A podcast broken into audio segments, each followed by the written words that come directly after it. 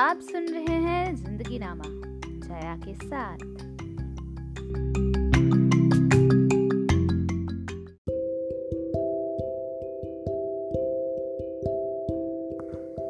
Hello everyone कैसे आप सब ऑफ़ कोर्स सही होंगे ना? आज ना मैंने आज के दिन में एक चीज़ नोटिस की। कि जो माँ बाप होते हैं, वो अपने बच्चों को कहते हैं या जो बड़े भाई बहन होते हैं, वो अपने बच्चों को कहते हैं, तुमने ऐसा नहीं करना है, तुमने झूठ नहीं बोलना है, तुमने किसी को गलत नहीं कहना है।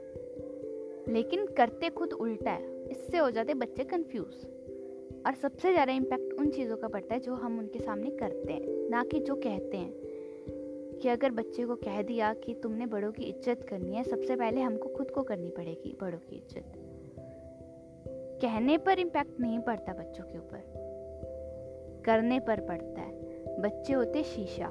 जो आप उनके सामने करते हो, वो वही दोहराते हैं। तो बस ये छोटी सी चीज़ मैंने सीखी थी। एक बात भी याद आ रही है, जैसे कि एक फैमिली थी।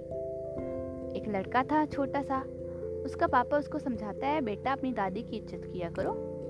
ज़ोर से मत भूला करो। तो उसी उम्र की एक औरत, उनके घर काम करने आती थी।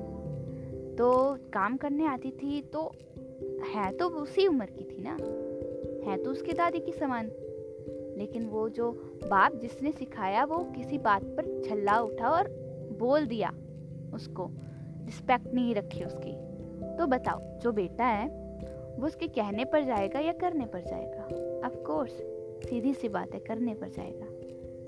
तो अगर आप चाहते हो कि आपके बच्चों का बिहेवियर अच्छा हो तो पहले खुद का अच्छा करो बिहेवियर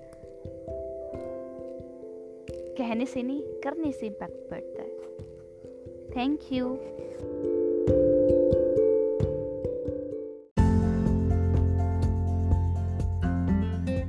पहले तो यहाँ तक सुनने के लिए ना आपका बहुत बहुत शुक्रिया। और मैं उम्मीद रखती हूँ कि ज़िंदगी नामा जया के साथ का ये एपिसोड आपको कुछ ना कुछ दे के गया होगा। आपकी ज़िंदगी का हिस्सा बन गया होगा। और ये वादा करती हूँ कि ज़िंदगी का नया स्वाद आपकी ज़ुबान पर आ ही जाएगा और हम ऐसे ही मिलते रहेंगे। नई कहानियों, कविताओं और बातों के साथ, जो ज़िंदगी के साथ जुड़ी हुई ज़िंदगी के साथ तो सब कुछ जुड़ा है ना? तो बात ही क्या है? बातें ख़त्म ही नहीं होने वाली हैं। आप सुनते रहे, हम सुनाते रहेंगे।